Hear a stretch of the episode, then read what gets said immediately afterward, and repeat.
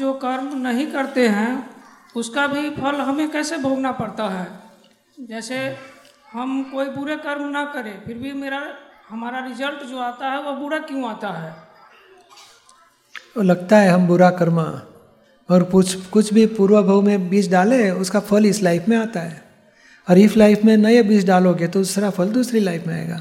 जैसे सर आपने कहा कि हमने जो पिछले जन्म में बुरे कर्म किए उसका फल मुझे अब मिल रहा है हम्म। तो पिछले जन्म में जो मेरा इस जन्म में जो मेरा शरीर है इस जन्म में जो बुरे कर्म किए उसकी तो मतलब बुरे फल मुझे इस जन्म में ही भुगतने हैं ना नहीं। तो फिर अगले जन्म में मेरा जो ये शुद्धात्मा है या तो फिर यह क्यों यह शरीर क्यों भुगत रहा है?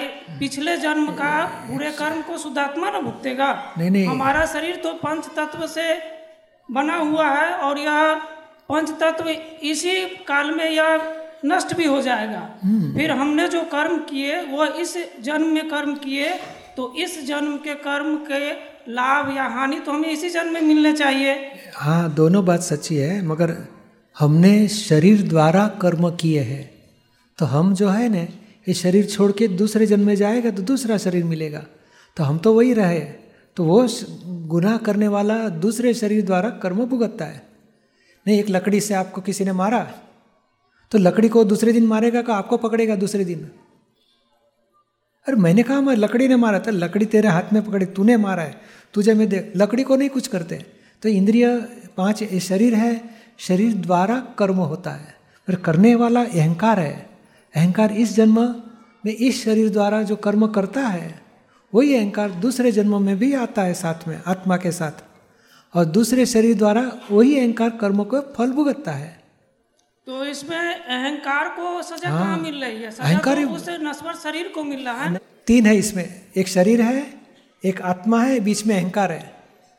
वो अहंकार देहाध्यास में है वो शरीर द्वारा कर्म बांधता भी है और शरीर द्वारा कर्म भुगतता भी है। आत्मा भुगतता भी नहीं है। और शरीर तो भुगतने वाला नहीं है, मगर शरीर द्वारा अहंकार भुगतता है।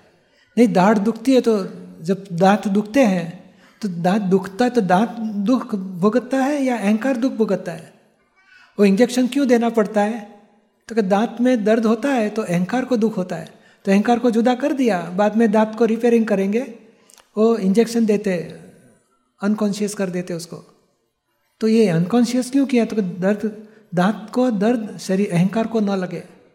अहंकार को जुदा कर दिया। अहंकार को विभान कर दिया है। इसके लिए अहंकार को अनकॉन्शियस बना दिया। तो फिर दांत का रिपेयरिंग करके बाद में उसको भान में आएगा तो वापस दुखना चालू होएगा। वो अहंकार को दर्द होता है। दांत को कुछ नुकसान नहीं है, शरीर को कुछ मालूम भी नहीं है, उसको समझ में भी नहीं आता है। समझ और ज्ञान अहंकार में है, बुद्धि अहंकार पास है।